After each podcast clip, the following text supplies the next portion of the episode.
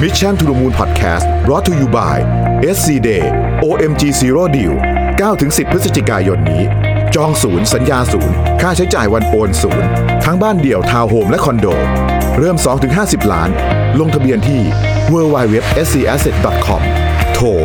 1749 สวัสดีครับยินดีต้อนรับเข้าสู่ Mission to the Moon Podcast นะครับคุณอยู่กับประวิทยานุสาหะครับ วันนี้ผมมีแขกรับเชิญ 2 ท่าน ซึ่งถ้าพูดชื่อนี้ปุ๊บ ในวงการการศึกษาเนี่ยทุกท่านรู้จักแน่นอนนะฮะแล้วก็เป็นผู้คร่ำหวอดอยู่มาในวงการนี้นานมาก ผมเองก็ได้ยินชื่อทั้งสองท่านเนี้ยมานานแล้วนะครับ ขอต้อนรับนะครับคุณโหน่งสุธีอัศววิมลผู้ก่อตั้งโรงเรียนกวดวิชา OnDemand ภายใต้ Learn Corporation และคุณแบงค์เศรษฐพลไกรคุณาศัยหัวหน้าโครงการ Learn สาธิต พัฒนานะครับ สวัสดีทั้งสองท่านครับ สวัสดีครับ สวัสดีครับ โอ้ก็ยินดีมากเลยนะครับที่ได้มาเจอกันนะฮะจริง ๆ แล้วเอ่อคุณโหน่งเป็นรุ่นพี่ผมด้วยนะครับเอ่อทีนี้แนะนำตัวกันนิดนึงได้ไหมครับว่าตอนนี้ทำอะไรกันอยู่ครับแล้วก็เอิ่มเป็นยังไงบ้างโครงการที่ทำอยู่ตอนนี้อะไรเงี้ยครับครับ ตอนนี้ก็เอ่อถ้าพี่โหน่งเองก็ตอนนี้ทำที่ Learn Corporation นะครับครับก็เป็น founder แล้วก็ตัว Learn Corporation เนี่ยก็จะมีบริษัทลูกครับอืมบริษัทลูกอยู่หกเจ็ดตัวครับนะครับ ถ้าตอนเริ่มต้นตอนปี 48 อันนั้นคือทำ on demand ครับขึ้นมานะครับ on demand ก็เป็นกฎวิชาที่รู้จักอยู่นะครับอืมก็เด่นด้านวิทย์คณิตฮะแล้วเอาเทคมาใช้ครับเอาคอมพิวเตอร์มาเรียนอืมนะครับตั้งแต่ตัวต่อตัวจนถึงออนไลน์ในยุคทุกอืวันมนี้ครับส่วนตัวที่ 2 คือหลังจากนั้น 6 ปีที่หนูคือปีค รับ2554ครับ54 ตอนนั้นก็ทำอ่าอีกตัวหนึงครับ บริษัทอีกที่หนึ่งชื่อว่า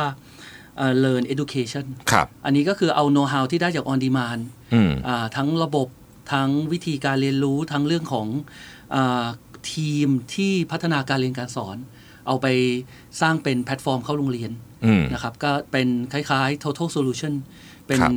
ห้องเรียนคอมเลยอืมแล้วก็ turnkey การสอนวิทย์คณิตในโรงเรียน โดยที่ยังมีคุณครูนะครับ แต่ว่าเปลี่ยนหน้าที่ครูจากคนที่ต้องสอนซ้ำๆทุกวันเลคเชอร์อืมมาเป็น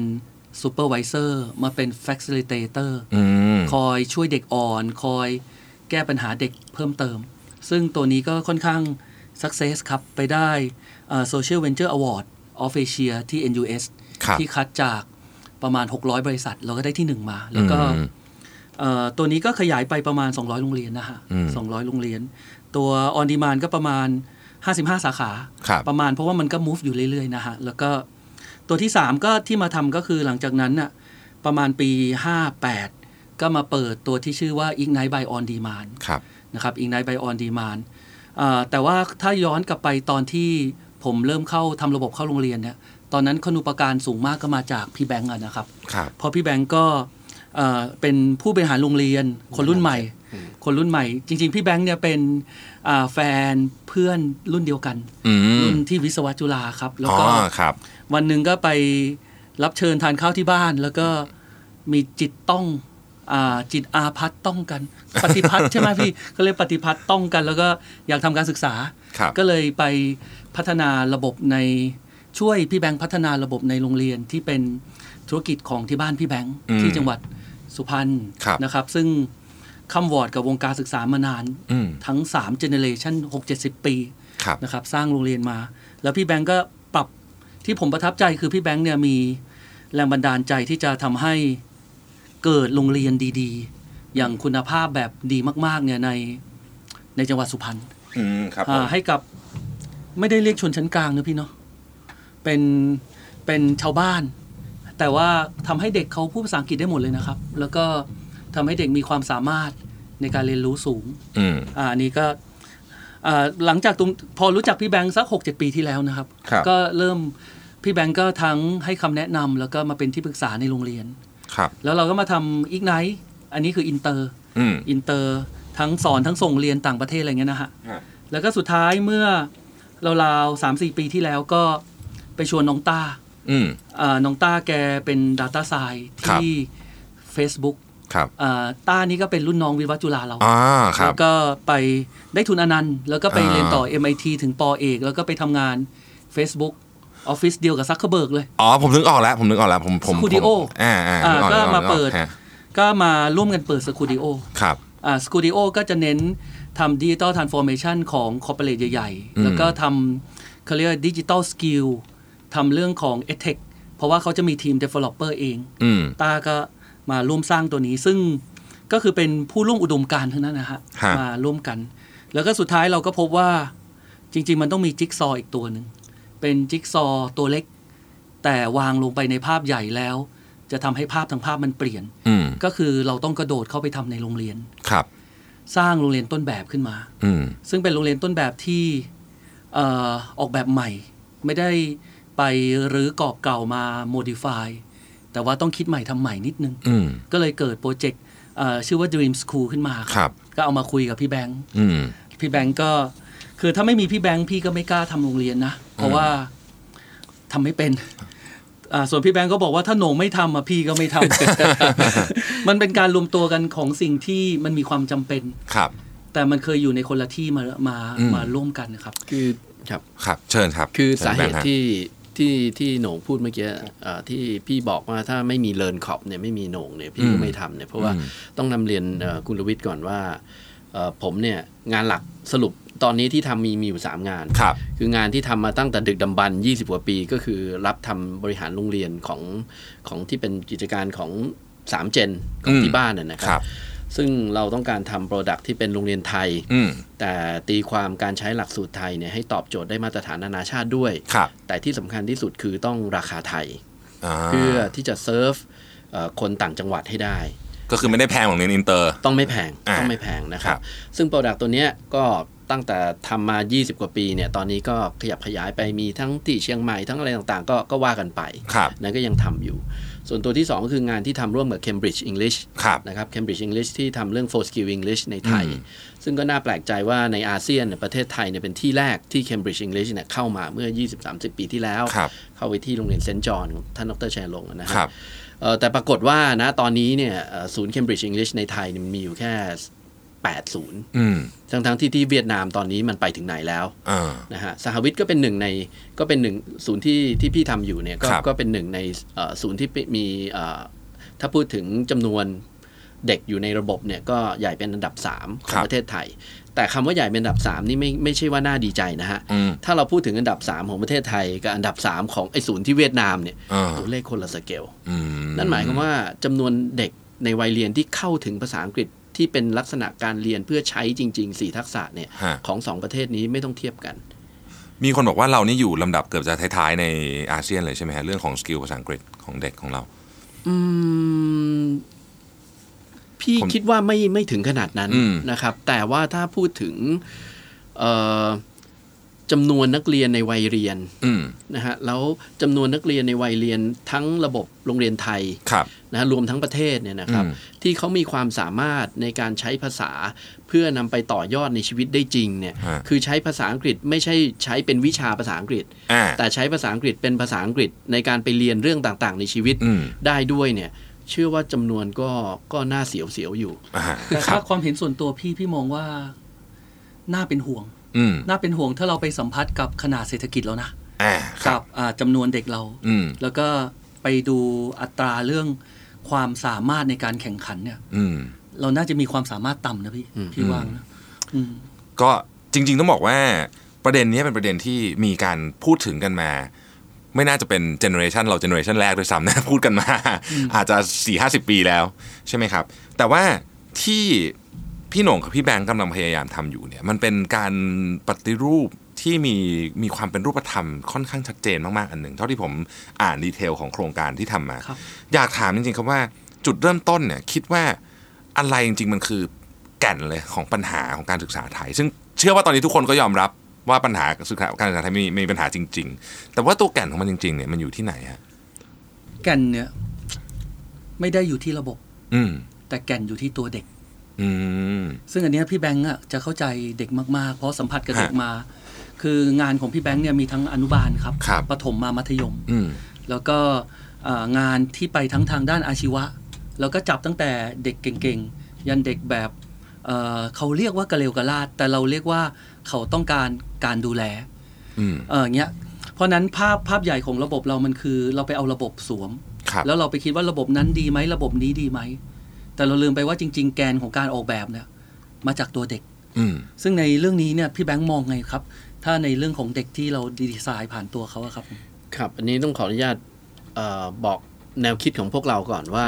เนี่ยปัญหาที่ที่คุณลวิทย์พูดมานะปัญหาการศึกษาไทยเนี่ยทางเรียนขอบเนี่ยเอ่อแล้วก็สาธิตพัฒนาเนี่ยเราไม่ได้มองว่าหลักสูตรไทยเนี่ยเป็นต้นเหตุของปัญหาเลยอืม เพราะถ้าเราอ่านหลักสูตรจริง ๆ ของไทยเนี่ยหลักสูตรกระทรวงศึกษาไทยเนี่ยเอ่อเพิ่งปรับปรุงปี 60เนี่ยนะฮะแกนกลาง 51 ปรับปรุง 60เนี่ยเขียนไว้มีความยืดหยุ่นสูงอืมให้โรงเรียนนำไปปรับใช้ได้ดีครับเวลาเราไปชื่นชมการศึกษาของสแกนดิเนเวียอืมเวลาไปดูงานกันมากมายโอ้โห educationist ประเทศเราบินไปดูกันเยอะแยะ ไปชื่นชม พี่ต้องขอถามว่าตอนไปดูงานเขาเนี่ย ไปดูตัวเนื้อหลักสูตรเขา หรือดูวิธี การนำหลักสูตรมาใช้ในโรงเรียนอืมเราไปชื่นชมวิธีการนำหลักสูตรมาใช้ในโรงเรียนที่ได้ผลของเขา ดังนั้นโรงเรียนไทยเรื่องเดียวกันเลย 20 กว่าปีที่อยู่มาเนี่ย พี่มองว่าหลักสูตรไม่ใช่ไม่ใช่เรื่องเสียหายอืมแต่วิธีที่โรงเรียนนำลงเข้ามาใช้ในห้องเรียน แล้วทำให้มันเกิดผลต่อการเรียนรู้ของผู้เรียนจริง ๆ วิธีการที่ใช้อยู่เนี่ย มันอาจจะต้องตีความใหม่ซะหน่อยอืมเหมือนกับที่คุณโหน่งบอก การที่ตีความว่า ครูเขียนแผนการสอนมาอย่างนี้อะเราว่าไปตามนี้เนี่ยครับมันอาจจะต้องมองใหม่ละอืมหลักสูตรเขาเปิดกว้างอยู่แล้วเนี่ย แล้วนักเรียนแต่ละคนเนี่ยเขามีจุดมุ่งหมายในการมาเรียนเนี่ยต่างกันเนี่ยแล้วอืมเราวางให้มันต่างกันแค่ไหนครับหรือว่าเราวางบล็อกเดียวแล้วก็สวม 30 คนก็ไปทิศเดียวกันหมดอืมตัวนี้เป็นคีย์ของของโปรเจกต์นี้อยู่เหมือนกันอะใช่ครับ ซึ่งพอเป็นแบบนี้เนี่ยเราก็เลยมองว่า ถ้าเราเอาเด็กเป็นที่ตั้งเนี่ย เราสอนเด็ก โดยเฉพาะโรงเรียนที่เรากำลังจะทำอะนะครับ เราเสียบเข้าไปที่ตรงกลางเลยอืมคือ secondary school หรือโรงเรียนมัธยมครับ ซึ่งมันต้องปรับฐานปฐมที่ขึ้นมาอืมและต้องปรับตัวให้เห็นตัวตนจนเข้ามาหาลัย ซึ่งการเข้ามาหาลัยเนี่ยหลังจากที่เราทำ on demand ทำหลายอย่างมาเนี่ยเราก็พบว่า bridging ตรงเนี้ยสำคัญที่สุดเลยนะครับ เด็กที่หลังจากได้บุคลิกตัวเองมาแล้ว มันต้องหาตัวตน บุคลิกภาพเนี่ยสร้างแถวมอต้นอืมแต่ตัวตนเนี่ยจะรู้แถวมอปลายครับ แล้วพอรู้ตัวตนเสร็จเนี่ยจะทำไงให้เขาไปยิงตรงไปที่คณะมหาลัยหรืออาชีพ ที่มันเหมาะแล้วก็ฟิตฟิตคือพอดีกับเขามากที่สุดอืมซึ่งพอเป็นโจทย์แบบนี้เนี่ย ทุกคนก็เอามือไก่หน้าผาก จนถึงขั้นเท้า เพราะว่าเอ่อผู้ใหญ่ก็อาจจะยังงงด้วยซ้ำว่าทุกวันนี้มันเกิด disruption ด้านอาชีพ อย่างรุนแรงเหมือนกันนะครับ แล้วก็ถ้าเราไปดูงานวิจัยหลายตัว เช่น ของ m c k เคนซี่มาทำที่ประเทศไทย หรือ World Bank เข้ามาส่องดูเนี่ย สมัยพี่ไปช่วยยุทธศาสตร์พวกเนี้ยนะครับ ก็พบเลยว่าอีกสัก 6-8 ปีเนี่ยระบบอาชีพในประเทศเรามันจะล่มนะฮะอืมมันจะค่อนข้างล่มสลาย เพราะว่าเอาง่ายๆ ถ้าเป็นกลางค่อนล่างเช่นเด็กกทมที่หลุดออกจากโรงเรียนเนี่ยเอ่อก็เป็นสไตล์คนไทยสบายครับๆก็จะต้องประมาณวินมอเตอร์ไซค์รับจ้างอืมนั่นคือเกือบหมดเลยนะครับอืมถ้าในกทม ลูกจ้างร้านค้าเขาก็อาจจะ ไม่ทนความลำบากมากนัก ไม่อยากไปทำที่ที่มันลำบากลำบากอืมเพราะนั้นมันไม่ใช่แค่เรื่องการเรียนละ มันเป็นเรื่องเนื้อของสมรรถนะ competency ของเขาเนี่ยครับจะต้องถูกเอามารื้อดูใหม่ อืมเราก็เลยตัดสินใจครับคุยกับพี่แบงค์แล้วบอกว่าพี่เราทำ backward design กันไหมอืมคือเราถอยจากระบบอาชีพ กลับมาที่การถอดรหัสอาชีพที่ควรจะเป็น กลับมาที่การถอดรหัส ตัวที่มันเป็นเนื้อบุคลิก แล้วก็ competency ของเขาอืมแล้วเอาเด็กที่เขากำลังวิ่งเข้าสู่ระบบนี้เนี่ยเฝ้าด้วย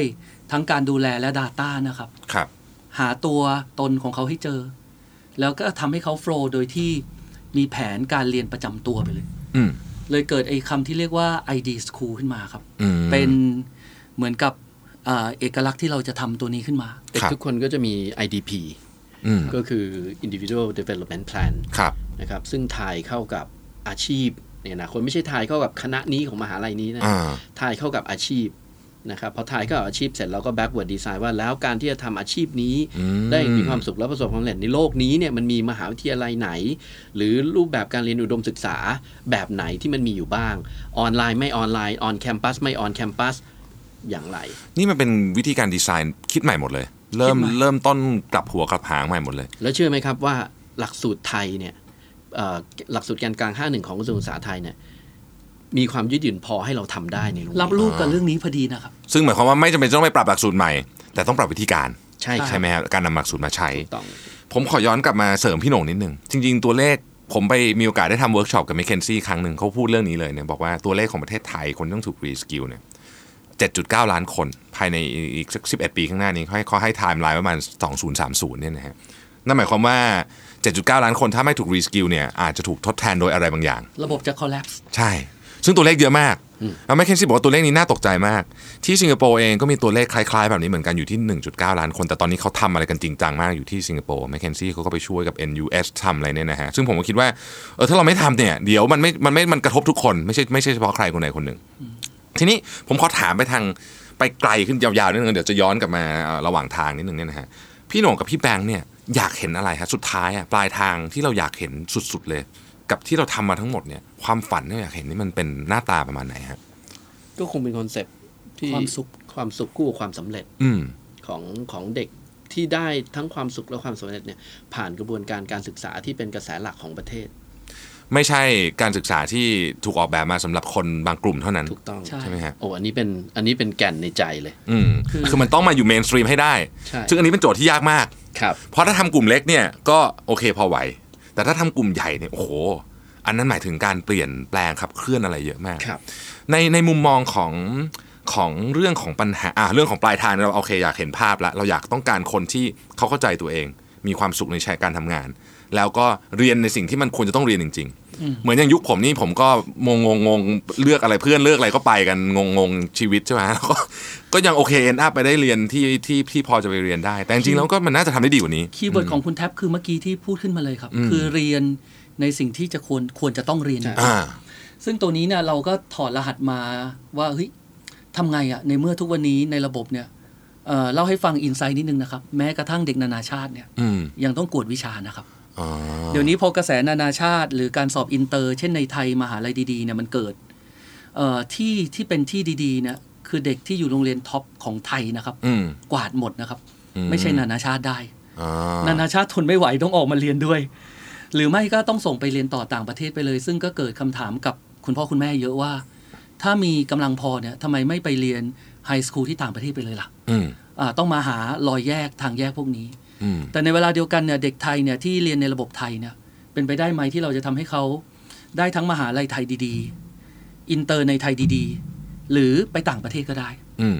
ถ้าเกิดว่าระบบการสอนเราอะมันทำให้เกิด3อย่างนี้ แต่ให้เรียนเท่าที่ต้องเรียนไม่ต้องเรียนมากเกินไปอืมอันเนี้ยคือสิ่งที่เป็นแก่นในการเริ่มถอยกลับมาออกแบบของเราครับอืมครับ มันก็เลยต้องมี Cambridge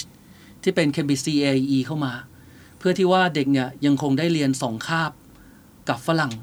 ทุกๆวันอืมให้เขาใช้งานมัน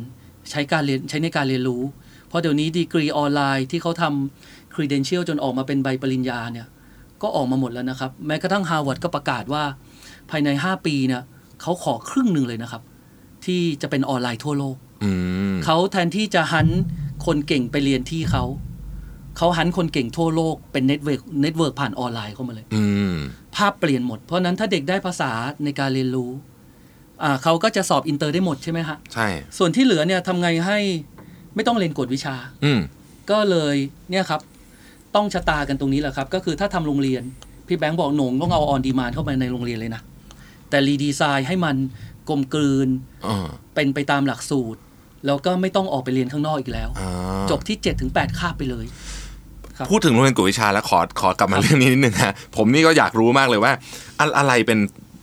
ตัวจุดประกายพี่โหน่งมาทำโรงเรียนกวดวิชาตอนนั้น ผมกับพี่โหน่งนี่รุ่นใกล้ๆกัน เราเป็นใกล้ๆกัน entrance ยุคสุดท้ายผมในสุดเกือบสุดท้ายแล้วใช่อ่ากศนเขาไม่ให้เรียนแล้วตอนนั้นใช่ไหมฮะใช่ก็ entrance ก็ก็ก็ค่อยๆหายไปเพราะว่า entrance ตอนนั้น อะไรเป็นตอนนั้นเพราะอะไรเป็นแรงบันดาลใจให้พี่เราเคมายทำคิดนะว่าจะไม่ทำกฎวิชาอีกต่อไปอืมเลย ตอนหลังจบมหาลัยปีสี่เออ คือตอนนั้นตอนพี่เป็นคนบ้านบ้าน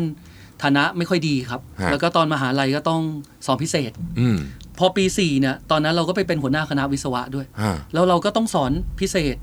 หาเงินต่างหาตั้งเรียนด้วย อืม แล้วเกรดก็ไม่ดีต้องทำเกรดเทอมสุดท้ายเออให้มันสมัครบริษัทพอได้เออทรมาน จบมาเนี่ยก็ไปอยู่ที่ปูนแล้วก็คิดว่าจะไม่สอนพิเศษอีกต่อไปแล้วเหนื่อย อืม หลังจากนั้นน่ะจากที่ปูนเราก็กระโดดไปเป็นอ่า ผู้จัดการฝ่ายผลิตกับผู้ช่วยผู้จัดการโรงงานที่สระแก้ว ซึ่งตอนนั้นน่ะเป็นอ่าเขาเรียกว่า labor intensive เลยครับ เป็นชาวบ้านมาทำงานอืมแล้วพอเราไปที่กระโดดไปเนี่ย ก็ไม่ไม่ได้เพราะว่าเงินมันได้มากมายนะ แต่เขาให้เราทำหมดอืมพี่ก็เลยกระโดดไปทำแล้วก็พบว่าเราวิศวกรอุตสาหการไฟแรง อยากจะเอาระบบมาตรฐานอุตสาหกรรม ISO เข้าไปเออซึ่งมันก็ต้องอ่านคู่มือการทำงานใช่ไหมฮะแต่พอไปสำรวจชาวบ้านเนี่ย ประมาณ 300 จาก 780 คนอ่านหนังสือไม่ออกอ๋อ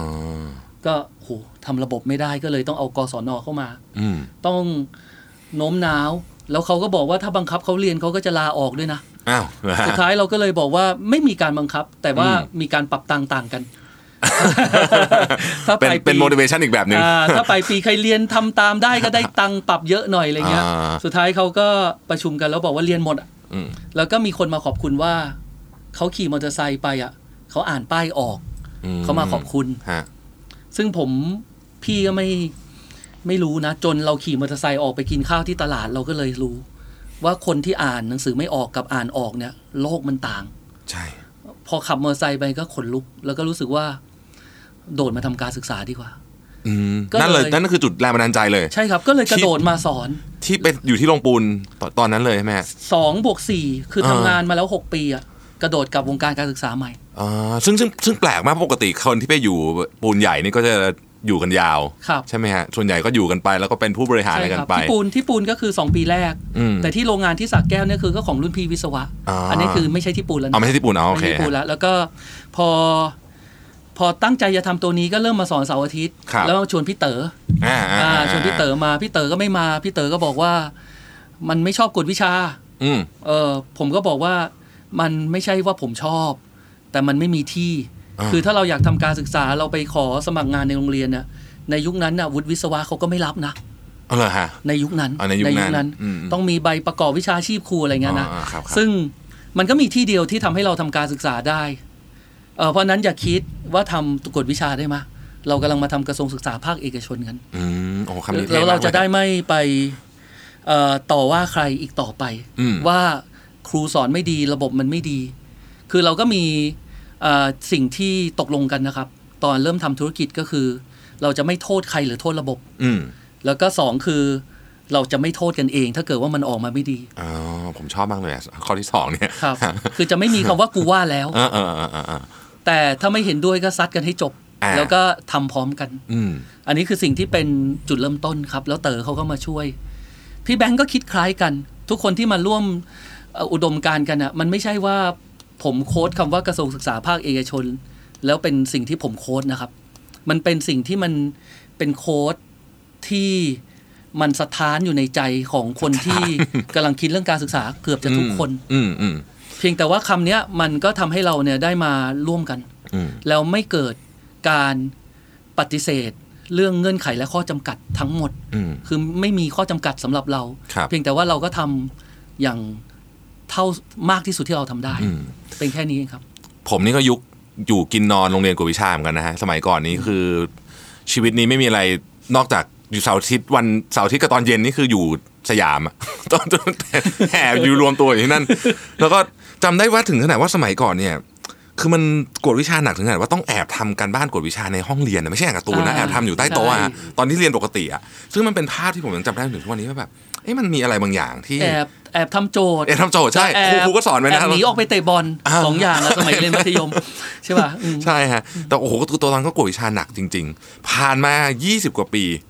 ก็ยังเหมือนเดิมเหมือนเดิมไม่ไม่อาจจะไม่รู้เปลี่ยนไปแค่ไหน ระบบมันโอเน็ตเอเน็ตผมก็ไม่ค่อยเข้าใจแต่ว่าเข้าใจคุณว่าภาพเชิงคุณภาพเปลี่ยนไปอืมเยอะนะครับอืมก็คือเดี๋ยวนี้เนี่ยใครสอนตลกโปกฮาแล้วใช้คำว่าเก่งเนี่ย ตายสนิทอ่า ต้องเนื้อแท้อืมเพราะว่าเดี๋ยวนี้เนี่ยกฎวิชามันเกือบจะเป็นสอนเด็กใหม่ ตั้งแต่พื้นฐานอ่าอ่าเข้าใจทำได้ สอบได้แล้วก็สอบติดอืมไล่ตามลำดับหมดแล้วนะครับ เกือบจะไปแทนที่คอนเทนต์ที่อยู่ในออนดีมานมันไล่ตั้งแต่พื้นฐานหมดเลยนะครับอืมจนไปถึงเก่งเก่งก็เราก็ไม่ได้เรียกว่าเก่งอีกอืมเราเรียกว่า Data Analysis มาก data กว่า analysis เออมันเป็นเรื่องพวกนี้มากกว่าที่เราเข้ามา แล้วก็พอกลับมาที่เด็กแล้วลงมาที่โรงเรียนเนี่ยมันเป็นพื้นที่ท้าทายเรามากครับ เหตุที่หาลือเรื่องนี้กับพี่แบงค์เนี่ยเพราะว่ามันต้องใช้ความชำนาญในการดูแลเขาตลอด8 7 8คาบอืมแต่เด็กอะมาเรียนกวดวิชาตอนเย็นกับเสาร์อาทิตย์ ถ้าเขาต้องไปอยู่ไปอยู่ในเวลาแบบนั้นทั้งๆที่ควรจะอยู่กับครอบครัวครับ หรือหาพื้นที่ใหม่ เราเอาให้เขามาอยู่ในแปดคาบในโรงเรียน ตลอด 6 ปี เวลามันมหาศาลเลยนะครับ อืมใช่ การปฏิเสธการเรียนในระบบโรงเรียนเนี่ย มันเป็นเรื่องที่เราคิดมาตลอดว่า ปฏิเสธไม่ได้อืมก็เลยไอการที่มาทำโรงเรียนแบบเนี้ยครับ เลยเป็นสิ่งที่เป็นพื้นที่สำคัญที่จะสร้างต้นแบบขึ้นมา แล้วก็ถ้าสิ่งที่เราทำได้ Cambridge for Skill อาสอบต่อที่ไหนก็ได้ในต่างในต่างประเทศในโลกในไทย จุฬาธรรมศาสตร์ไป Ivy League ไป Oxford Cambridge ถ้ามันได้ขนาดนั้นเนี่ย ราคามันก็ต้องแพงมาก ใช่ เราก็มานั่งคุยเรื่องนี้ว่าเราต้องทำราคาที่มันมันคงแพงระดับหนึ่ง แต่ต้องไม่แพงเกินไปแบบที่โอเวอร์มากๆ อย่างที่ตอนนี้เนี่ย คุณพ่อคุณแม่ ผมไม่ผมไม่บอกว่าโรงเรียนเขาคิดแพงแล้วกันนะครับ ผมมองในมุมผู้ปกครองว่าคุณพ่อคุณแม่เนี่ย ปวดจิตมากใช่ปวดติ่งมากเวลา เวลาถึงเวลาจ่ายค่าเทอมแม้กระทั่งตั้งแต่อนุบาลโหดจริงเทอมละฮะสี่เดี๋ยวห้านี้หมื่นอะไรเงี้ยอืมขึ้นไป มันมันโหดเหมือนกันโหดโหดมากครับโหดมันมากโหดมากครับผมผมวันนี้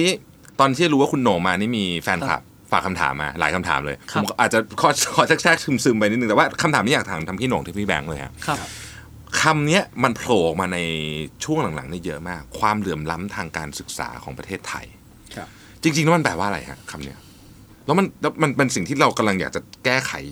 ลึกๆด้วยแม่ด้วยอยากฟังจากด้วยพี่แบงก์ก่อนเลยเออเอาพี่พี่แบงค์คิดว่าคำนี้ แปลว่าอะไรฮะคือมันมีคนพูดเยอะมากเลยอะคำนี้เนี่ยมันโอ้โห มันมันน่างงจริงครับคุณทัพเพราะว่ามันอยู่ที่คนตีความเออถ้าเป็นตีความแบบเอ่อ traditional ดั้งเดิมไอ้ความเหลื่อมล้ำก็คือหมายความว่ามีเด็กส่วนหนึ่งไม่เข้าไม่สามารถเข้าถึงการศึกษาอืมแล้วก็มีเด็กส่วนหนึ่งเข้าถึงได้ มันอืมก็เลยเหลื่อมล้ำอ่าแต่มิตินั้นน่ะพี่ว่ามันไม่ใช่ยุคนี้อืมนะฮะแต่ถ้าเกิดว่าถ้าในมุมมองของคนที่อยู่ในโรงเรียนทำโรงเรียนมา 20 กว่าปีเนี่ยอยู่กับคนในโรงเรียนเนี่ย เราก็จะรู้ว่าการศึกษาที่ดีจริง ๆ เนี่ยมันคือการศึกษาที่ต้องเป็น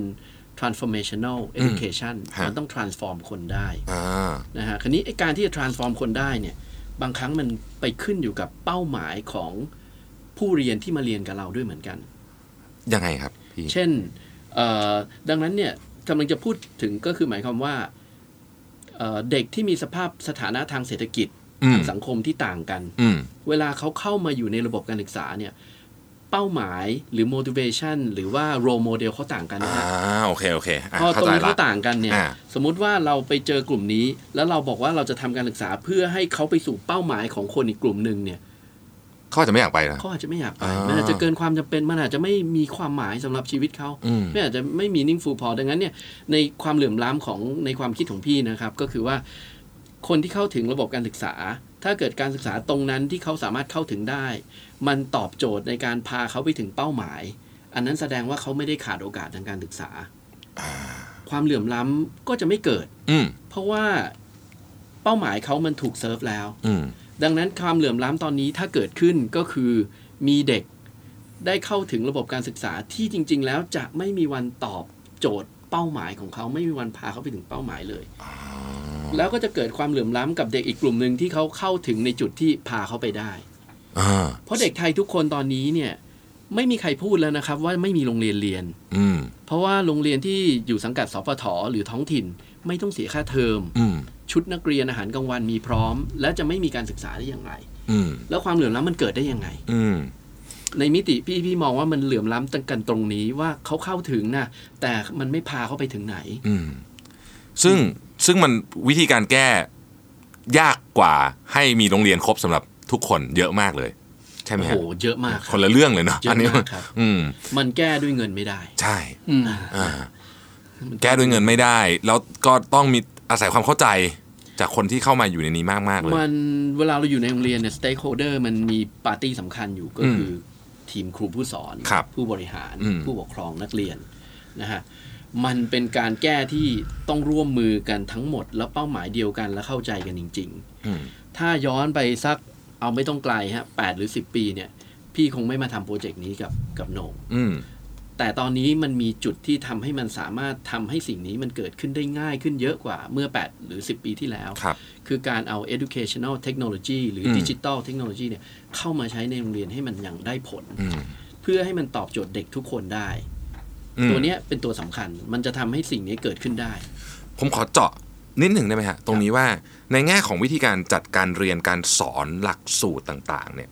รายละเอียดของมันเพื่อให้ผู้ฟังเห็นภาพมากขึ้นว่าอืมเออเราทำเนี่ยที่เราร่วมมือกัน Learn Corporation กับสาธิตพัฒนาทำร่วมกันเนี่ยนะฮะมันมันเป็นมันเป็นยังไงฮะเอาขอลงดีเทลกันสักนิดนึงได้ไหมฮะมันเป็นการมีศูนย์กลางคือเด็กครับครับ แต่เอาทุกอย่างที่อยู่ในสิ่งแวดล้อมที่เรามีนะ ดันเข้าไปอืมคือเด็กเนี่ยเราใช้ backward design ไล่ตั้งแต่อาชีพที่เขาควรจะเป็นใช่ไหมฮะมาถึงมหาลัยคณะที่เขาควรเข้า อืมและสถาบันก็ได้นะครับ ไม่จำเป็นต้องเป็นมหาลัยก็ได้ในโลกยุคนี้ เช่นไปเรียนเรื่องสถาบันอาหารก็ได้ ถอยกลับมาเนี่ยเป็นรหัสในการอ่าสร้างอาชีพเขาจนเป็นอืมรหัสเรื่องบุคลิกภาพ ไอ้ตัวนี้คือแกนซึ่งเราเรียกว่าการรันโดยการใช้ positive school positive psychology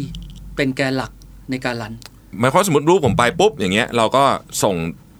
เด็กเอารูปผมคนนี้เข้าไป แล้วก็ไปดูว่า เอ๊ะ จริง ๆ แล้วเนี่ย ใช่ครับ อยากทำอะไร เราเราจะถอดรหัสบุคลิกภาพอ่าแล้วเราก็จะไม่ตีความว่ามันดีหรือมันไม่ดีนะครับ จริง ๆ แล้วเนี่ยเอ่อประเทศเราเนี่ยมันมีปัญหาหนึ่งคือแล้วเอาอาจจะเอาตรงนี้ไปดูเรื่องความเหลื่อมล้ำก็ได้นะครับ คือเด็กเนี่ย เราคิดว่าเขาควรได้เกรดสี่ทุกวิชา มันมีความหมายว่าเขาควรจะเจ๋งทุกอย่างอ่าอ่าแล้วถ้าวิชาที่ไปสอบเด็กอะ่ะมันไม่มีวิชาที่เด็ก เขาอาจจะมีความชำนาญหรือเกิดได้ในพื้นที่นั้น ก็แปลว่าเด็กคนนั้นไม่เกิดเลยนะครับ เพราะนั้นเหมือนที่เขาชอบพูดกันว่าปลาให้ปลาไปปีนต้นไม้เลยใช่ไหมฮะอ่าเพราะฉะนั้นสิ่งที่เกิดขึ้นคือเราต้องวัดให้ได้ว่าอะไรคือจุดแข็งเขาอืมอะไรคือจุดอ่อนเขาอืมจุดอ่อนเนี่ย เอาให้เกินมาตรฐานพอ อืมให้ใช้ชีวิตได้ คิดเลขได้อะไรเงี้ยนะฮะคือคิดเลขได้เนี่ยแล้วคิดร้อยละกับคิดเออดอกเบี้ยไม่เป็นเนี่ย ผมว่ามันก็เกินไป อ่าโอเคใช่ไหมฮะอ่าดอกเบี้ยเป็นเด็กสายสินก็เถอะดอกเบี้ยร้อยละโอเคห้าห้าปียี่สิบเจ็ดเปอร์เซ็นต์นะครับอืมใช่ไหมอะไรเงี้ยนะฮะอ่าแล้วก็เลยไปเป็นสี่สิบเอ็ดเปอร์เซ็นต์อย่างเงี้ยคือนี่พื้นฐานเบสิกชีวิตเออนี่แค่งตอบรู้ไม่ได้ว่าดอกเบี้ยร้อยละห้าต่อเดือนกับดอกเบี้ยร้อยละห้าต่อปีเนี่ยอืมมันเจ็บปวดต่างกันขนาดไหนอ่านะอันนี้อันนี้ก็เกินไปผมว่าวิชาอย่งคณิตศาสตร์และเศรษฐศาสตร์เนี่ยไม่ควรผ่านอ่ายังไม่ควรใช้ชีวิต โอเค คืออย่างเงี้ยฮะแต่ถ้าสมมติว่าอันไหนเป็นจุดแข็ง เอาให้สุดไปเลยอ่าแล้วไปจนถึงจุดที่เขาสร้างอาชีพได้ ซึ่งนี่มันเป็นแนวคิดครับผมของการ develop skill ในที่ทำงานเหมือนกันนะครับคือเราอยากจะไปทะทำจุดแข็งกับคนของเราให้ไปให้สุดทางใช่ไหมมันก็กลับไปเหมือน Peter F. Druck F. Drucker ครับฮะว่าอย่าไปดันจุดอ่อนคนเลย เอาจุดแข็งเขาให้ดีที่สุดอะไรเงี้ยฮะอืมไม่ต่างนะครับ แล้วก็พอถอยกลับมาเราก็มาดูว่าอะส่วนของพี่แบงค์เนี่ยมีความชำนาญในการบริหารดูแลโรงเรียนมากๆอื มมีความเชี่ยวชาญในเรื่องของการสร้างให้เกิดทักษะภาษาอังกฤษ ผ่าน Cambridge อ่า four skill ครับเราสามารถอ่ามี connection มีเครือข่ายในการดึงเข้ามา ให้เราอยู่ในร่มของ Cambridge CAE ครับ School มันไม่ได้สอนแค่ตัวภาษาอังกฤษนะครับ มันสอนเลขวิทย์ด้วยอ่าซึ่งมันเป็นฐานของการใช้คณิตศาสตร์ครับกับวิทยาศาสตร์ในระดับเอา resource ทั้งโลกอะมาเรียนรู้ได้ แต่ในเวลาเดียวกัน OnDemand เนี่ยมี content ที่เป็น content ที่ประกันอยู่แล้ว ว่าจะเข้ามาหาอะไรดี ๆ ได้อืมทั้งไทยทั้งอินเตอร์เพราะเรามี Ignite by OnDemand ซึ่งเป็นการสอบเข้าอินเตอร์นะครับครับเราส่งเด็กไปเรียนทั้งไทยต่างประเทศ เรารู้ช่องหมดอยู่แล้วอืมแล้วเราก็มี Studio ซึ่งทำเรื่อง Digital Tech 21st Century Skill เราสามารถที่จะแปลงร่าง coding เข้าไปในโรงเรียนได้ทันทีอืมซึ่ง coding เนี่ยผมอยากบอกนิดนึงอย่างเช่น เราไปถอดหลักสูตรประเทศไหนมาก็ไม่รู้อะ จริง ๆ แล้วสุดท้ายพอเรา research หมดเนี่ยสิงคโปร์ก็เน้นแข็งจัง เกาหลีก็แข็งจัง พอไปที่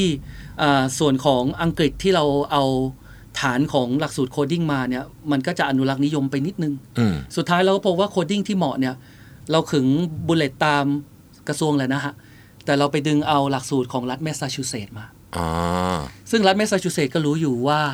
MIT Harvard อืมและใกล้ ๆ คือ Ivy League ทั้งหมดอืมเอามาปุ๊บเนี่ย กลางปุ๊บรู้เลยว่า แหมทำไมประเทศเขาถึงสร้างเทคได้อ่าเรียบง่ายชัดเจน เราก็มา modify ในโรงเรียนอืมอย่างเงี้ยครับ มันทำให้เราเอาทุกอย่างที่เรามีอยู่ในทรัพยากรของเลินคอปอืมมันจะไม่ใช่แค่ on demand อย่างเดียวนะฮะค่ะรวมถึงในส่วนของที่พี่แบงค์ชำนาญ และในส่วนของ Cambridge CAE เข้ามา พอเอามาออกแบบร่วมกันเนี่ย มันก็ทำให้สิ่งที่ทำไม่ได้ใน 6-7 ปีที่แล้วเนี่ยอืมทำได้ในวันนี้อ่า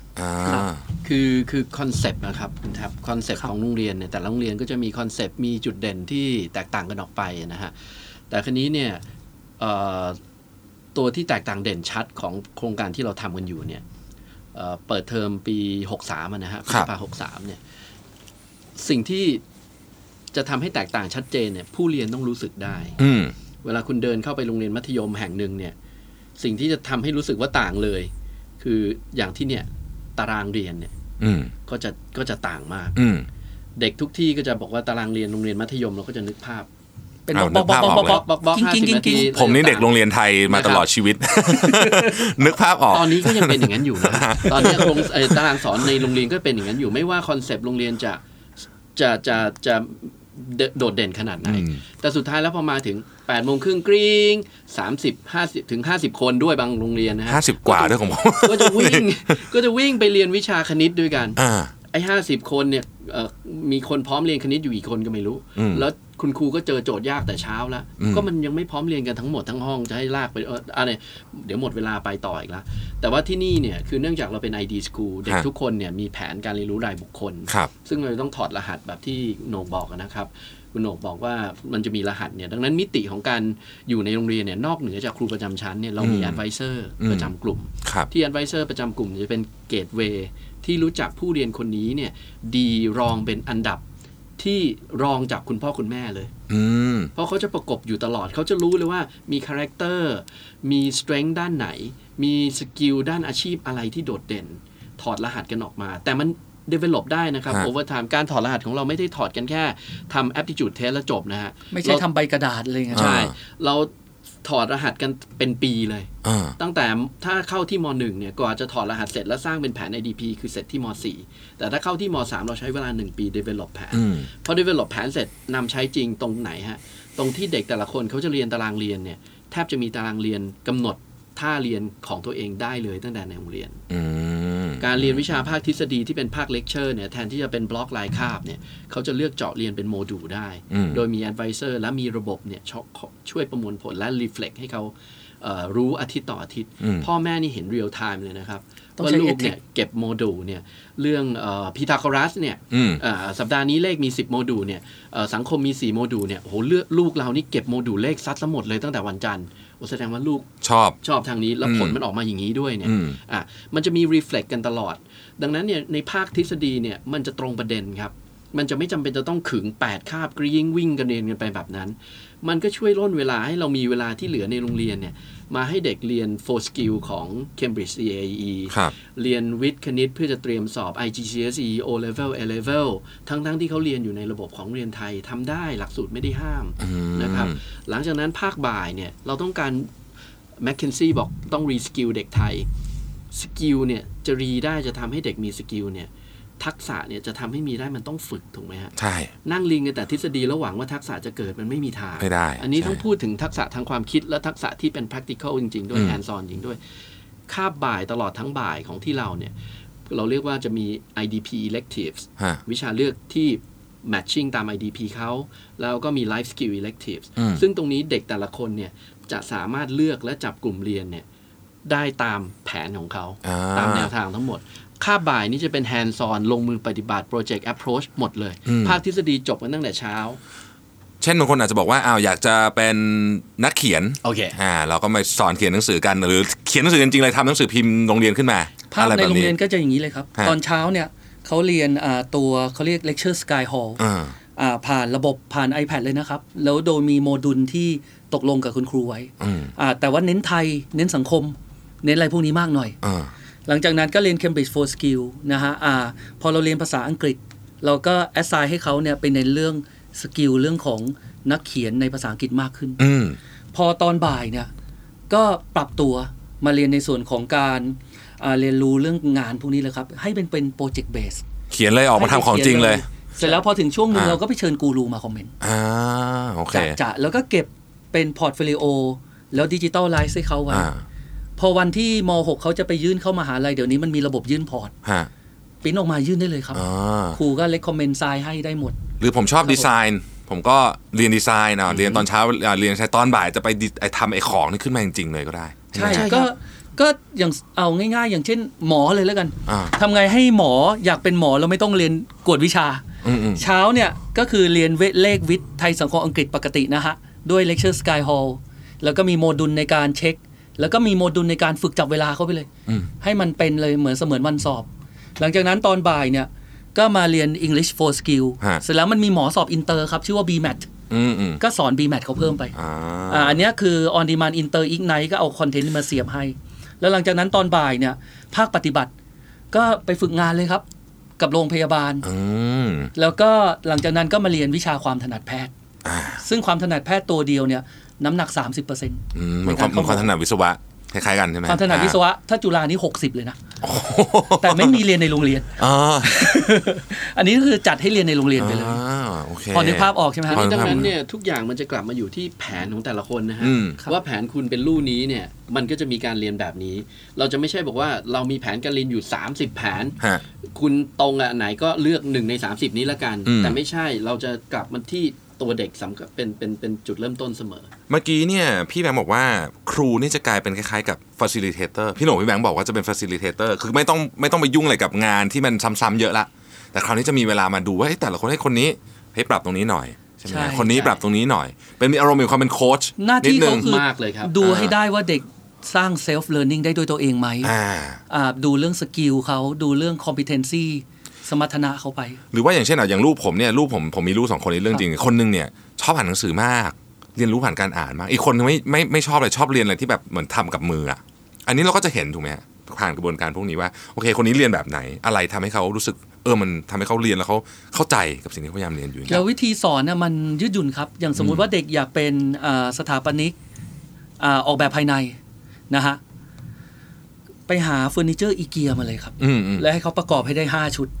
อ่า เดี๋ยว get ละเดี๋ยว get แล้วว่ามันมาจากไหนอ่า engineering ก็ได้เรื่องดีไซน์ก็ได้ มันไม่ต้องทำท่ายากอืมมันมีความยืดหยุ่นมากครับ ในการออกแบบการเรียนให้เด็กอ่าเอาระบบบริหารเราโรงเรียนตัวระบบไปแล้ว ครูไปแล้ว ผู้ปกครองอะฮะผู้ปกครองควรจะต้องปรับทัศนคติเกี่ยวกับเรื่องนี้บ้างไหมครับเอ่ออย่างหนึ่งที่ได้พบหลายประชุมผู้ปกครองแล้วนะครับอืมเพราะว่าคอนเซปต์นี้ก็ได้รับการสนใจมากนะฮะเอ่อ สิ่งที่ผู้ปกครองเอ่อที่คุณวิทย์ถามหมายความว่าผู้ปกครองถ้าเกิดว่าอ่าถ้าอยากเรียนสำหบเนี่ยเรียนสำหรับที่เนี่ยสิ่งคุณอะไรสิ่งที่ต้องยอมรับก่อนเลยอืมว่า Thailand 4.0อืมเอ่อ world class standard ขับผ่านโรงเรียนเนี่ยจะเห็นรั้วโอ้โหโรงเรียนเนี่ยได้ world class standard อะไรต่างๆเนี่ยนะแต่เอาเข้าจริงพอเข้าไปดูสิ่งที่เกิดขึ้นในห้องเรียนในตึกเรียนในโรงเรียนไทยส่วนใหญ่มัธยมเนี่ยอืม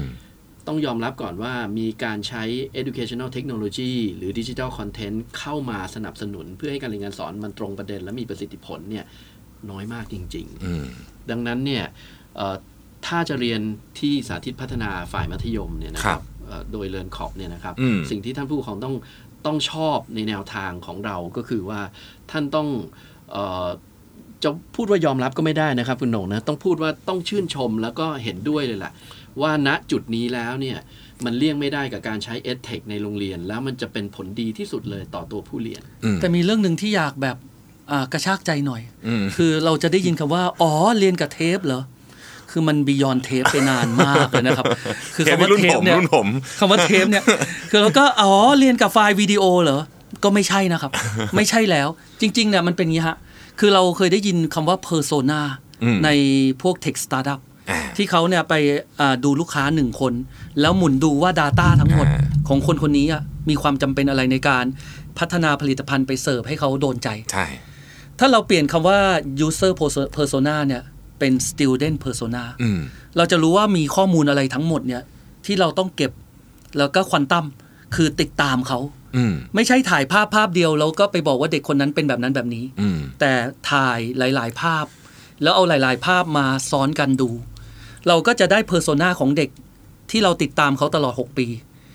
แล้วหลังจากนั้นเนี่ยพอเรารู้จุดอ่อนจุดแข็งเขารู้ตัวตน เราถึงจัดการเรียนการสอนเนี่ยเข้ามา นั่นนะครับคือดิจิตอลเ a ร์ n นิ่งเราไม่ได้ใช้ iPad สอนแทนครูนะครับอืมอืมแต่มันเป็นมันเป็นการทำดิจิตอลเ a ร์ n นิ่งคือแล้วความเหลื่อมล้ำเนี่ยผมว่าคือการทำด้วยโมเดลแบบนี้มันไม่ใช่โรงเรียนไฮโซ เท่านั้นที่จะทำได้ในความเห็นเราอืมเพราะว่าการใช้เทคเข้ามา มันถูกกว่าการใช้บุคลากรที่เยี่ยมยุทธเข้าไปในทุกพื้นที่อยู่แล้วนะฮะอ่าแน่คือมันนถูกถูกกว่าแน่อืมๆเพราะฉะนั้นต้นแบบที่เราทำก็คือต้องการทำให้มันเป็นกระแสทำหลักได้ให้ได้เป็นกระแสหลักให้ได้ ด้วยคุณภาพที่ไม่ไม่แพงเกินไปอืมครับ อืมซึ่งอันเนี้ยผมเสริมให้นิดครับผมเสริมนิดนึงฮะเพราะว่าเดี๋ยวนี้เวลาเวลาผมไปหลายที่ไปคุยเรื่องของดิจิทัลทรานส์โอมชันเนี่ยคนมักจะถามถึงตัวอุปกรณ์เทคโนโลยีอะไรพวกนี้ก่อนเนี่ยจริงผมผมก็มักจะบอกว่าจริงๆอะมันไม่ได้เกี่ยวกับพวกนั้นนะ พวกนั้นนำปลายทาง ต้นทางคือวิธีคิดกระบวนการต่างหากว่าโลกของเรามันมันการสื่อสารข้อมูลอะไรต่างๆ มันเปลี่ยนไปหมดแล้วถูกไหมฮะเพราะฉะนั้นวิธีการทำงานของพวกเราก็ต้องเปลี่ยนไปเช่นกัน โอ้นี่แบบ วันนี้เราคุยกันแบบมันมากเลยนะฮะแต่ว่ายังยังอยากจะ ยังอยากจะเจาะลงมาอีกนิดนึงครับครับคำถามนี้เอ่อตอบไม่ตอบก็ได้นะแต่ว่าเราอยากจะลองถามไว้ก็คือว่า ถ้าสมมติว่าพี่ๆทั้งสองท่านเนี่ยได้มีโอกาสบอกอะไรกับผู้ใหญ่ในกระทรวงศึกษาที่อาจจะอาจจะเรียนได้ฟังอยู่ตอนนี้ก็ได้เนี่ยนะฮะอืมอยากบอกอะไรจริงๆ หรืออาจจะได้บอกไปแล้ว แล้วอยากบอกอีกสักรอบหนึ่งว่ารู้สึกว่าเฮ้ยประเด็นเนี้ยมันต้องจัดการเป็นคนศึกษาเป็นกระทรวงที่ได้งบเยอะที่สุดในประเทศไทย อยากพูดอะไรบ้างครับ น่าสนใจนะครับคือเนื่องจากพี่ก็เคยไปดูภาพใหญ่อยู่พักหนึ่งฮะเคยเป็นกรรมการยุทธ20 ปีอ่าแล้วก็พอร่างเสร็จเราก็ขออนุญาตออกมา เนื่องจากเราอยู่ในวงการอืมเราไม่อยากไปแบบมีคอนฟ lict อะไรอ่า conflict of interest ใช่ครับนะฮะเอ่อคืออย่างนี้ฮะคือถอยกลับไปคำถามของคุณแท็บว่าความเหลื่อมล้ำเนี่ยมันคืออะไรอืมจริงๆถ้ามุมมองพี่อะพี่มองว่าความเหลื่อมล้ำอะมันคือ การ การที่ระบบเนี่ยเรามีปัญหาในการสร้างวิธีคิดที่ถูกต้องให้ประชาชนอืมคำว่าเหลื่อมล้ำเนี่ยมันมีคำอธิบายง่าย ๆ ครับ คือถ้าคนที่เขาอยู่ในระดับลากย่ามีปัญหาเนี่ยเขาแบมือหรือเขากำมือ ถ้าเขาแบมือขอเนี่ยอืมนั่นแปลว่าประเทศนั้นมีความเหลื่อมล้ำอืมแต่ถ้าเขากำมือสู้ แล้วขอทรัพยากรเพิ่ม เพื่อให้การสู้ของเขาเนี่ย ไปได้ดีขึ้นอืมประเทศนั้นจะไม่มีความเหลื่อมล้ อ๋อเป็นการเปรียบำคืเทียบที่ยอดมัเยี่ยมมากมันเป็นมันเป็นวิธีคิด คือมันเป็นการสร้างวิธีคิด ถึงบอกว่าทำไมการศึกษาถึงไปลดความเหลื่อมล้ำถ้าอย่างเงี้ยเราจะเก็ตอ่าก็คือเราไปเปลี่ยนวิธีคิด อย่างเมื่อกี้เนี้ยพี่เพิ่งมาจากงานงานติวแบรนด์นะนะครับครับซึ่งเด็กๆเนี่ยเขาก็เป็นเด็กๆตามยุคเขาที่เราบอกว่าเขาสมาธิสั้นนะครับ แต่ก่อนที่พี่จะสอนเนี่ยพี่ก็บอกเขาว่าเอางี้นะ อยากให้พี่สอนพวกเราอะแบบผู้ใหญ่หรือแบบเด็ก เขาบอกผู้ใหญ่ ถ้าแบบผู้ใหญ่เนี่ยแปลว่าผู้ใหญ่กับเด็ก ผู้ใหญ่ต้องควบคุมตัวเองได้นะ และอยากสนุกอะมันไม่ใช่เวลานี้ เพราะเรากำลังมาสอนเพื่อเข้ามาหาลัยอืมเห็นด้วยไหมพี่พูดแค่นี้เองนะเด็กในฮอลล์อะกริปไม่มีคุยเลย คือเราให้เกียรติเขาอ่าแล้วเราสอนวิธีคิดเขาแล้วเราก็บอกกระบวนทัศน์ที่เรามีเวลาสอนเขาแค่ชั่วโมงครึ่งอืมแต่ทำให้เขาได้อัลกอริทึมกระบวนทัศน์ในการเอาไปแก้ปัญหาอืม และให้ปั่นรอบให้เขาดูสักรอบหนึ่งว่าเออมันทำแบบนี้นะ มันถึงจะโซลได้อืมอ่านต่อแบบนี้นะ แล้วที่เหลือไปเล่นตรงนี้นะครับแล้วเดี๋ยวเราไปเจอในออนไลน์กันต่ออ่าชั่วโมงครึ่งเองนะอืมคือเราพี่ไม่เชื่อเลยว่าประเทศไทยอะแก้ความเหลื่อมล้ำไม่ได้อืมและมันไม่ใช่กลุ่มทุนใหญ่กับชาวบ้าน หรือ SME นะมันไม่ใช่ปัญหานั้น มันไม่ใช่ปัญหานั้นเวลาเราพะพูดถึงความเหลื่อมล้ำเรามักจะไอ้ไอ้ภาพมันมักจะลอยขึ้นมาตลอดเลย เพราะว่าถ้าถ้าคนในประเทศเนี่ยคิด แบบที่กำมือ อืมแล้วรวมตัวกันเนี่ยกลุ่มทุนไหนก็สู้ไม่ได้ครับ อ่าคือเขาก็มาบอกประเทศหรือรัฐบาลว่ายูรีซอสทรัพยากร ให้คนทั่วไปแบบนี้เหรอ ในขณะที่รายใหญ่คุณทำให้แบบนั้น อืมอะ คุณตอบมา เราต้องการแบบนี้เพื่อให้เรามีทรัพยากรในการต่อสู้ของเรา ครับ ไม่มีใครต้านได้นะครับอืมประชาสังคมมันเกิดแน่นอน อืมคือต้านยากเพ ราะฉะนั้นตัวเนี้ยคือคลิกที่ไม่ใช่แค่กระทรวงศึกษา แต่เป็นคนที่เป็นเจ้าของบริษัท คนที่มีลูกน้อง พ่อที่มีลูกอืมแม่ที่มีลูกหลาน ต้องช่วยกันหมดเลยนะครับอืมเล่นทั้งองคาพยพแล้วการทำแบบนี้เนี่ยมันจะเริ่มส่องเข้าไปดูเองว่า งบประมาณที่ใช้ในซีกรัฐ มันจะต้องตัดตรงไหนออกมาสร้างเรื่องนี้อืมถ้ามันมีค่ามากกว่า why not อืม อยู่จะดื้อเหรออืมแต่ถ้าวิธีคิดนี้มันยังไม่เกิดเนี่ย ก็ปล่อยไปก่อน เพราะว่ามันก็มีความพัวพันและหลาย ๆ อย่างอยู่ในนั้นใช่ไหมฮะอืมแต่แต่ถ้าบอกว่ามันประเทศไทยตอนนี้กับอินเดียตอนก่อนที่เรียกร้องเอกราชจากอังกฤษอะคนละเรื่องเลยนะ ประเทศไทยดีกว่ามากๆเลยนะครับอืมดีกว่ามาก ๆ เลย บอกว่าเปลี่ยนไม่ได้นี่ หรือจีนสมัยยุคปฏิวัติวัฒนธรรมอะครับอืม ตอนนั้นคนไปบอกคงบอกว่าประเทศนี้เนี่ยไม่มีวันลืมตาอ้าปากใช่ไหมครับอืมอ้าวแล้วทำไมตอนนี้บอกประเทศจีนเนี่ย สุดยอดเป็นมหาอำนาจ ก็วิธีคิดอ่าเอ่อเพราะฉะนั้นประเทศไทยผมว่าโอกาสสูงมากอืมมีความหวังสุดๆ เออ ใครบอกไร้ไร้หวังเนี่ยไม่จริงอะไม่จริง ผมได้ยินอย่างนี้แล้ว เชื่อว่าผู้ฟังทุกท่านสบายใจขึ้นแน่นอนนะฮะเอาคำถามสุดท้ายครับพี่ๆทั้งสองท่าน ตอนเนี้ย ไอที่เรื่องที่กำลังทำอยู่ตอนเนี้ยเราว่าเราคุยได้คุยได้เยอะมากแล้วความฝันของทั้งสองท่านต่อจากเนี้ยจะทำอะไรต่อดีฮะจบเรื่องนี้เสร็จเราจะไปไหนต่อฮะเอ่อโปรเจกต์ที่ทำด้วยกันอยู่เนี่ยนะคครัรับบมันก็อย่างที่บอกที่คุณหนงบอกว่าเป็น Dream School อืมซึ่งมันเป็นโรงเรียนต้นแบบที่ที่เราตั้งใจจะทำเพิ่นว่าเราก็ได้มาทำที่โรงเรียนสาธิตพัฒนาครับโรงเรียนสาธิต เป็นโรงเรียนต้นแบบก็ถูกแล้วอ่าใช่เป็นโรงเรียนสาธิตดังนั้นเนี่ยเราหวังว่าต้นแบบอันนี้เนี่ยจะขยายอืมกลายไปเป็นกระแสหลักได้ เมื่อไหร่ที่ถ้าเราทำโรงเรียนดีเหลือเกิน แต่ว่าตอบโจทย์เอ่อให้กับเด็กได้แค่ปีละประมาณรุ่นละร้อยสองร้อยคนอืมอืมผมรู้สึกว่ามันก็ยังไม่ใช่เป็นความฝันของเราอืมความฝันของเราก็คือว่าตัวต้นแบบนี้มันแบ่งบานแล้วมันสามารถตอบโจทย์เด็ก ได้อย่างน้อยปีหนึ่งเป็นพันๆคนอืมนะฮะแล้วมันก็คงจะสร้างเอ่ออะไรบางอย่างภาพบางอย่างให้กับโรงเรียนกระแสหลักอื่น ๆ ว่าเฮ้ยในเมื่อเขา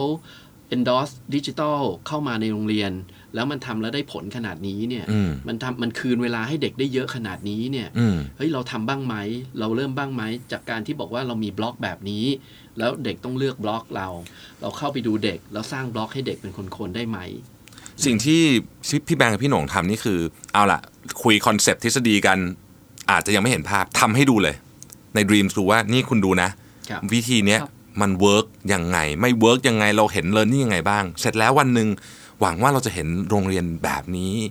ทุกจังหวัดจังหวัดละหลายหลายสิบที่ อันนั้นเป็นความฝัน ใช่ครับใช่ไหมแล้วรายละเอียดที่มันแฝงอยู่ในนั้นอะมันมีอีกเยอะมากนะครับอืมเยอะมากสิ่งที่กล้าเอามาพูดตอนเนี้ยคือกล้าพูดเฉพาะ สิ่งที่คิดว่าทำได้แล้วชัวร์อ่าๆแต่สิ่งที่ยังไม่ชัวร์เนี่ยไม่กล้าพูดจริงถึงแม้บางอย่างจะทำแล้วอาจจะ fail เราก็เป็น lesson learn ไปได้ตลอด อาจารย์ใช่ไหมครับอาอาจาจารรย์ย์ process เหมือนคอนเซปต์เหมือนกับสตาร์ทอัพเลยๆแต่ละรอบคือเป็น sprint ที่เรามีพื้นที่ที่ป้องกันความเสี่ยงอืมเพราะว่าการจัดการศึกษากับชีวิตเด็กเนี่ยมันมันเสี่ยงมากไม่ได้ มันเสี่ยงไม่ได้อ่ามันทดสอบเยอะไปไม่ได้อืมเพียงแต่ว่าเราเราใช้เครือข่ายทั้งหมดที่เรามีอย่างเช่น ผม ตอนตอนที่เดินเอาระบบเข้าไปในโรงเรียนเนี่ยเราใช้ฮะ anywhere by on demand อืมถามว่าระบบนี้ใหม่ไหม เป็นระบบออนไลน์ที่ on demand ใช้ เด็กเรียนแล้วเนี่ยเป็นหลักแสนคนอืมเรามี Data หมดแล้วครับอ่าเพราะฉะนั้นพอเราเอาเข้าไปในโรงเรียนระดับหลักพันคนเนี่ยง่ายอ่าอ่าเพราะมันไม่ใช่เป็นการลองผิดลองถูก มันมีอย่างนี้เป็นมันมีต้นวิมันได้ลองผิดลองถูกมาใช่เยอะละอ่าใช่ครับ โอเค ทั้งสองท่านครับ สุดท้ายเลยอยากฝากอะไร กับผู้ฟังของเราบ้าง Mission to the Moon เนี่ยมีผู้ฟังหลากหลาย แล้วก็คนส่วนใหญ่เรื่องการศึกษาเป็นหนึ่งในประเด็นหลักที่คนมีคำถามเข้ามาเยอะมากโดยเฉพาะน้องๆ ที่กำลังเรียนอยู่ในมหาวิทยาลัยนี่เป็นผู้ฟังหลักของเราเลย อยากฝากอะไรถึงเด็กๆ เป็นกำลังใจให้น้องๆบ้างไหมฮะเอ่อถ้าสำหรับผมนะครับ คือเนื่องจากเอ่อการศึกษาเนี่ยมันเป็นสิ่งที่มันต้องวิวัฒน์อืมมันจะปฏิวัติรวดเร็วไม่ได้ ดังนั้นเนี่ยเอ่อ แล้วอย่าลืมว่าคนที่อยู่ในภาคการศึกษาของประเทศนี้เนี่ยมีทั้งกลุ่มที่เป็นโรงเรียนภาครัฐสพทอืมกลุ่มโรงเรียนที่เป็นของท้องถิ่นอืมแล้วก็กลุ่มโรงเรียนเอกชน ทุกคนที่มาอยู่ในเวทีนี้เนี่ยตั้งใจดีทุกคนอืมนะครับ ดังนั้นอยากให้เอ่อสังคมนะครับเอ่อให้เวลาหน่อย ถ้าเปรียบเทียบเมื่อ 20 กว่าปีที่แล้วที่ผมเข้ามาเริ่มทำการศึกษาเนี่ยกับณตอนนี้เนี่ยผมว่ามันมันมันหมุนขึ้นนะครับ มีพัฒนาการฮะมีวิวัฒนาการอืมแต่แต่ต้องใจเย็นสักนิดหนึ่งฮะแต่ด้วยกลไกของ 3 กลุ่มเนี้ยฮะทั้งภาคเอกชน ภาคท้องถิ่นและภาครัฐเนี่ยอืมทุกคนตั้งใจทำดีหมดเนี่ยทั้ง 3 กลุ่มเนี้ยเขาจะเรียนรู้เรียนรู้จากกันและกันครับและจะช่วยกันทำให้การศึกษาของประเทศนี้เนี่ยดีขึ้นไปเรื่อยอืมๆคีย์หลักสำคัญของเอออย่างน้อยก็เป็นที่โรงเรียนเราที่ทำอยู่เนี่ยนะครับ คือความโปร่งใสอืมนะฮะเราจะทำอะไรก็ตามเนี่ย เราคิดว่าดีกับนักเรียนแน่ๆอืมแต่สิ่งที่เราต้องไม่ลืมเลย คือเราต้องโปร่งใสกับผู้ปกครองอืมเราจะทำอย่างนี้นะ แล้วเมื่อมันมีอะไรต้องแก้ไขโปร่งใสกันตลอดเนี่ยเอ่อเท่าที่ทำมา 20 ปีเนี่ยไม่เคยเกิดปัญหานะครับครับที่จะเสียหายขนาดขนาดเรียกว่า โอ้โห กู้ไม่ได้อืมแต่ถ้าเกิดโรงเรียนไปคิดว่าผู้ปกครองเรื่องเยอะ อย่าไปฟังเยอะเลยอืมโอ้ยเอ่อเดี๋ยวทำเองนะอย่ามายุ่ง อย่ามายุ่งอย่างนี้เมื่อไหร่เนี่ยเอ่อ จากประสบการณ์ผมนะฮะอาจจะฮะผิดก็ได้แต่จากประสบการณ์ผมถ้าถ้าไปแนวนั้นเนี่ยผมว่าบางครั้งเนี่ยหลายหลายปัญหาจะไม่ได้รับการแก้ไขอืมดังนั้นตราบใดที่เอ่อทุกคนมีเจตนาดีแบบนี้และโปร่งใสต่อกัน ผมว่าเหมือนที่คุณหนงบอกฮะการศึกษาประเทศไทยมีหวังและมีหวังเยอะด้วยอืมเยอะด้วยฮะครับ เราจะรอติดตามฮะครับสำหรับพี่เหรอพี่มองคือประเทศเราเนี่ยถ้าอยากจะวัดว่าใครเนี่ยผ่านพ้นเรื่อง ฝึกฝนให้มีการเรียนรู้แล้วเนี่ยอืมคือดูง่าย ๆ ว่าเขาพูดหรือแสดงออกไปแล้วมันสร้างสรรค์หรือไม่สร้างสรรค์อืมไปสังเกตในโซเชียล ไปสังเกตในพื้นที่ต่างๆ ไปสังเกตวิธีที่เอ่อคนทำรายการนักข่าวทำงาน คนสอนหนังสือเด็ก คนขายของ ถ้าเขาตอบสนองออกมาในลักษณะที่อ่าสร้างสรรค์ เจอเรื่องอะไร เปิดแล้วก็ให้กำลังใจแทนที่จะไปต่อว่าต่อขานนะครับ คือคนที่เป็นผู้ชายลองไปดู การคอมเมนต์ของคนญี่ปุ่นที่มีต่อทีมชาติเขาอืมหรือคู่แข่งต่อทีมชาติเขาในแฟนเพจ Facebook ดูเราที่กำลังคอมเมนต์กับทีมเวียดนามอืมอ่า คนผู้หญิงลองไปดูครับ คุณผู้หญิงลองไปดูว่าลาลาเบลเคสนี้ มันมีคนพูดแบบไม่สร้างสรรค์หรือสร้างสรรค์มากกว่ากัน อืม อันนั้นคือตัววัดที่ชัดเจนมาก แล้วพอเป็นเรื่องของคนในสังคมเนี่ย พี่มองว่าตีความคำว่าโอกาสดีอืมๆคือมันต้องเอื้อให้แล้วก็แสวงหาโอกาสด้วย คือตัวเราเองเราต้องแสวงหาโอกาส แต่เรามีคนรอบข้าง มีคนผู้น้อย มีเด็กที่ตามหลังเรามามีลูกน้อง เราต้องให้โอกาสเขาอืมแต่คนที่เรารู้จักหรือไม่รู้จักกันเนี่ย เราต้องเอื้อโอกาสกัน คือคำว่าโอกาสเนี่ยมันถึงทำให้เอ่อเกิดพื้นที่ของความสุขแล้วก็ความสำเร็จได้อืมคือเรื่องเศรษฐกิจกับเรื่องความสุขจริง ๆ มันเป็นเรื่องเดียวกันครับ คือมีฐานะระดับหนึ่งแต่คิดเป็นมันก็ใช้เงินไม่เยอะหรอกอืมแล้วแต่ว่าถ้าไม่มีฐานะเลยมันก็ไม่ไหวอืมมันเกือบจะเป็นเนื้อเดียวกัน แต่ไม่ใช่ว่าเงินเยอะเงินน้อยอืมมันเป็นวิธีคิดที่ประกอบประกอบไปกับเรื่องเงินด้วยอืมเพราะฉะนั้นมัน